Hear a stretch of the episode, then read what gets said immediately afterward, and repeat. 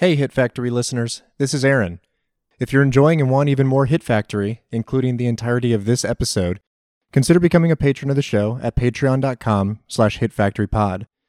For just $5 per month, you'll get access to our premium biweekly episodes, bonus episodes, interviews, polls, and a lot more. Thanks for listening and supporting.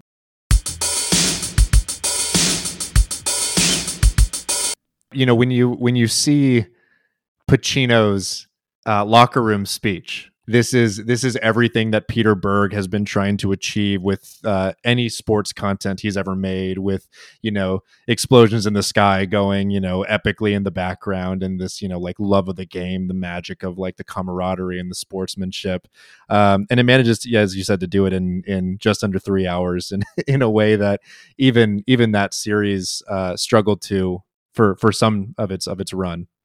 And I love that monologue because it is inspiring. Like it's some Pacino's best acting on display there, right? And he's going classic Pacino uh, on that one, right? But like, um, you know, it's both inspiring, but you also understand like the hollowness of it in the context of the in the context of the film. Like he's got this is a man who who effectively has nothing anymore, mm-hmm. right? Like he knows his his time is up um, he knows he's like rapidly being he's a disappearing entity or whatever and like this is all he has and this is all he can convey it because this is all he's ever known right? And this is the only way he can impart it to like another generation of people who will all, all in some way end up like him.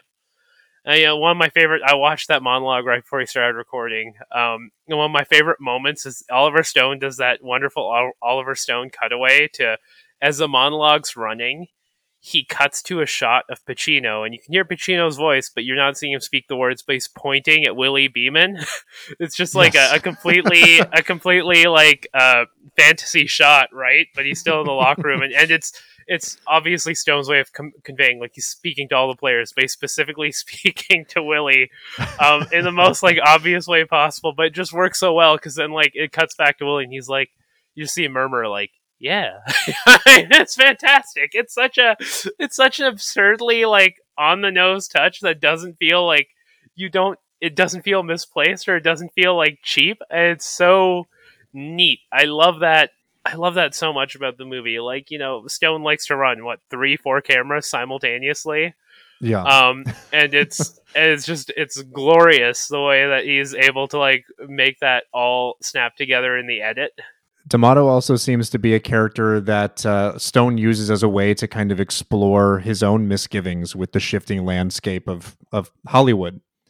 You know, he kind of embodies this sort of archetypal 80s director who was making big movies um, and came into the 90s with a, a, couple of big swings, a couple of misses, and seeing uh, a lot of these kind of indie darlings sort of uh, gaining momentum and, and on the rise, whether that's Linklater or um, Tarantino even at this point, you know, like all of these kind of young guns who are are creating uh, a sort of new new filmic landscape, and uh, and you can you can see the ways in which Stone himself might also be uh, harkening back to his former self and kind of trying to remind either the viewers in the audience or, or maybe just you know the people he's working with and these other young directors that uh, a little bit of of old school class goes a long way yeah, and I think, like in my head, this film is a a heartfelt speech to Steven Soderbergh. I mean, like, yeah, and who you know who I think is is maybe not in execution, but in terms of a thematic approach to his material, is the mo- closest to like a new age Oliver Stone we have. You know what I mean? Um, hmm. Soderbergh is is eminently concerned with the political. He's eminently concerned with the same sort of stylistic play that uh, that Stone is is concerned with, albeit Soderbergh takes a much more I'm not gonna say elegant, but subtle approach to to those things, right? Um, but like you know, Soderbergh made his own version of any given Sunday, you know, and he shot it on a fucking iPhone.